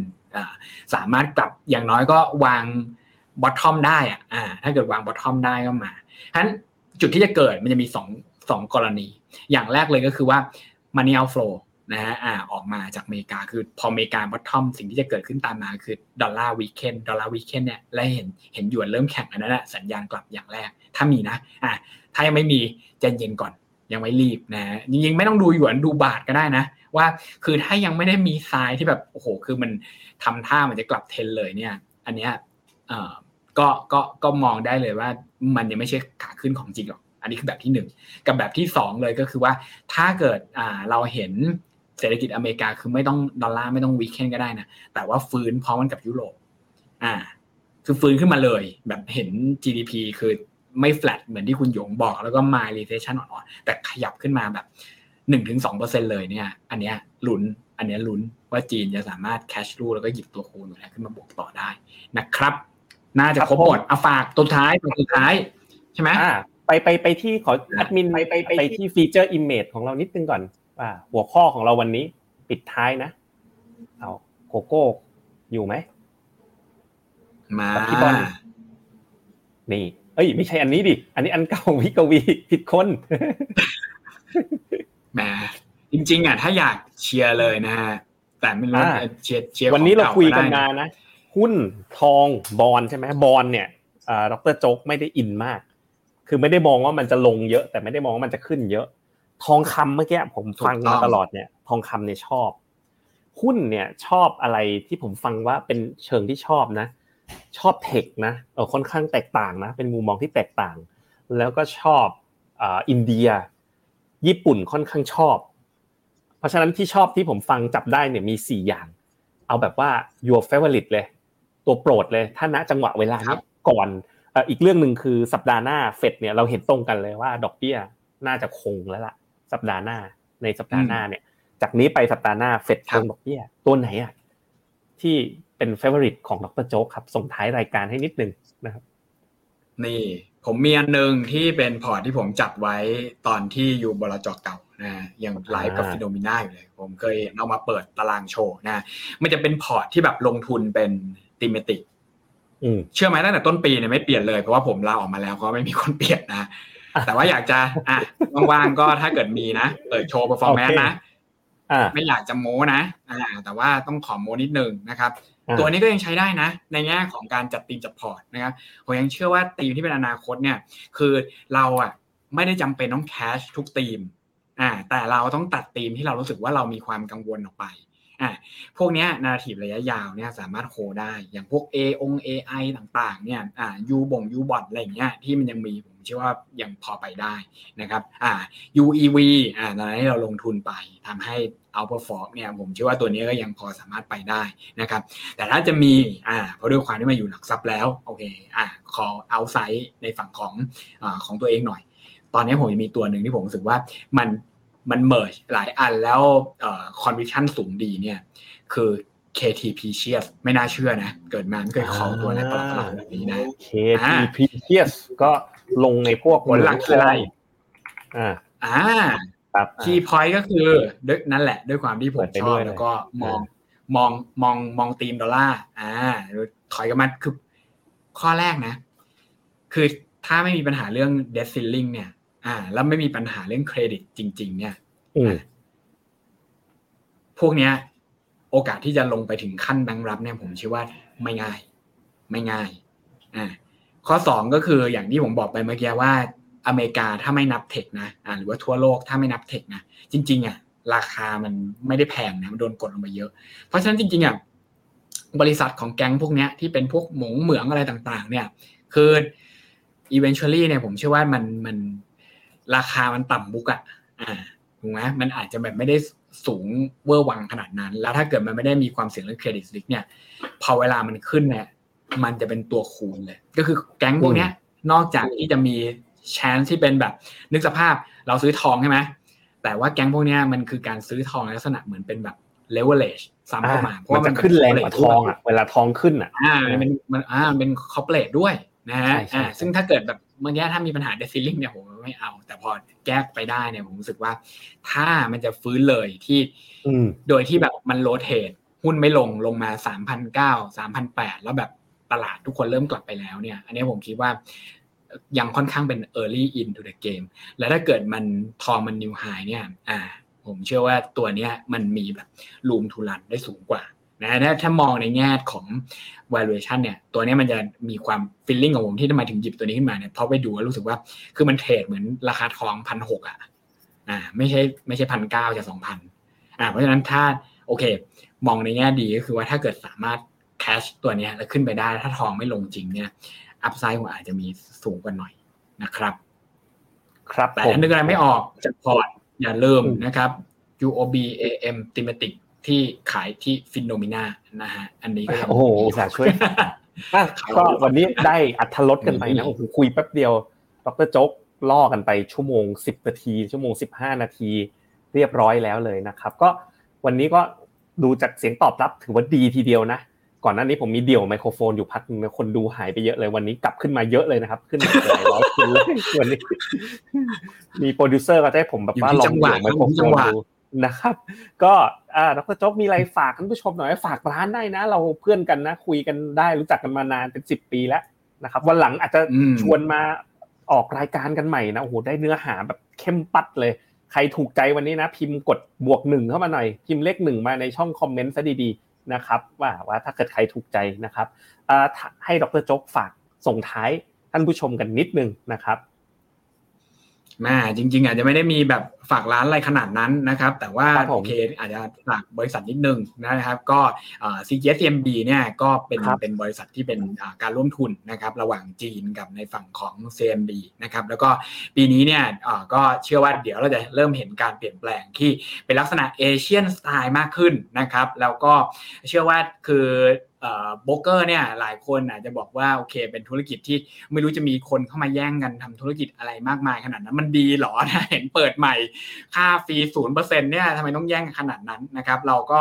มองเป็นภาพใหญ่ก่อนนะครับว่าคือด้วยธุรกิจที่เป็นโบรกเกอร์แบบเก่าๆเนี่ยผมเชื่อว่านักลงทุนในตอนนี้กำลังเริ่มปรับตัว แล้วก็บริษัทก็เริ่มปรับตัวเหมือนกันนะครับ ภาพของเราเนี่ยเราอยากจะเป็น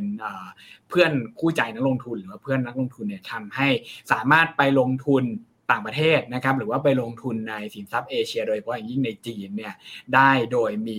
ไม่ว่าจะเป็นในส่วนของคำแนะนำนะครับหรือว่ามีกูรูที่ให้คำแนะนำในฝั่งของการลงทุนในจีนได้เยอะขึ้น เช่นเดียวกันนะครับคือด้วยความที่เป็นบริษัทที่เป็นบริษัทร่วมทุนเนี่ยจริงๆเราก็จะมี partner ที่เป็นทั้งมาจานะครับมี partner ที่เป็นในฝั่งของยุโรปด้วยนะฮะถ้า อนาคตนะครับ ตอนนี้เราก็พยายามทำอยู่พยายามปรับปรุงในส่วนของบริษัทพยายามปรับปรุงในส่วนของ service อยู่นะครับ แต่ก็อยากจะให้ลองดูถ้าคิดว่าอยากจะลงทุนต่างประเทศนะครับ หรือว่าอยากจะลงทุนในลักษณะที่เป็น cross asset เนี่ยหรือว่าอีเวนต์หุ้นไทยธรรมดานะครับ ค่า fee แล้วก็ไม่แพงด้วย ก็ฝากบริษัทหลักทรัพย์ CGS CIMB ไว้นะครับ consider เปิดบัญชีไม่มีค่าใช้จ่ายนะครับ ในอนาคตก็เผื่อเราจะได้มีดันกรีดกันในลักษณะที่เป็น CGS CIMB อะไรด้วยนะครับนะเดี๋ยวเราคุยกันดรโจ๊กก็จะมาฝากคุยกันนะครับที่ Finnomenaนะครับเดี๋ยวไว้เนี่ยหลังจากรายการเดี๋ยวหาโอกาสคุยดรโจ๊กนะเผื่อ Finnomena ทำอะไรกับ CGS CIMB ได้ด้วยเนาะนะครับเผื่อจะมีโอกาสได้มาเป็นพันธมิตรกันนั่นเอง วันนี้ก็ขอบคุณดรโจ๊กมากๆเลยโอ้โห feedback กันมาจุใจมากๆนะครับทุกคนถูกใจวันหลังนะดรโจ๊กมีเวลาว่างๆจะชวนมา What's happening กันใหม่นะครับ วันนี้นะครับ เราทั้งสองคนก็ขอลาท่านผู้ชมไปแต่เพียงเท่านี้นอนหลับฝันดีนะครับ สวัสดีครับ สวัสดีครับ ในโลกของการลงทุนทุกคนเปรียบเสมือนนักเดินทาง คุณล่ะเป็นนักเดินทางสายไหน กองนี้ก็ดี เทรนด์การลงทุนนี้ก็มาใครว่าดีเราก็ไปหมดแต่ไม่ค่อย work ให้ Finnomena Exclusive บริการที่ปรึกษาการเงินส่วนตัว ที่พร้อมช่วยให้นักลงทุนทุกคนไปถึงเป้าหมายการลงทุน สนใจสมัครที่ f i n o m e f i n o m e n a e x c l u s i v e หรือ line at f i n o m e n a p o r t คำเตือน ผู้ลงทุนควรทำความเข้าใจลักษณะสินค้า เงื่อนไขผลตอบแทน และความเสี่ยงก่อนตัดสินใจลงทุน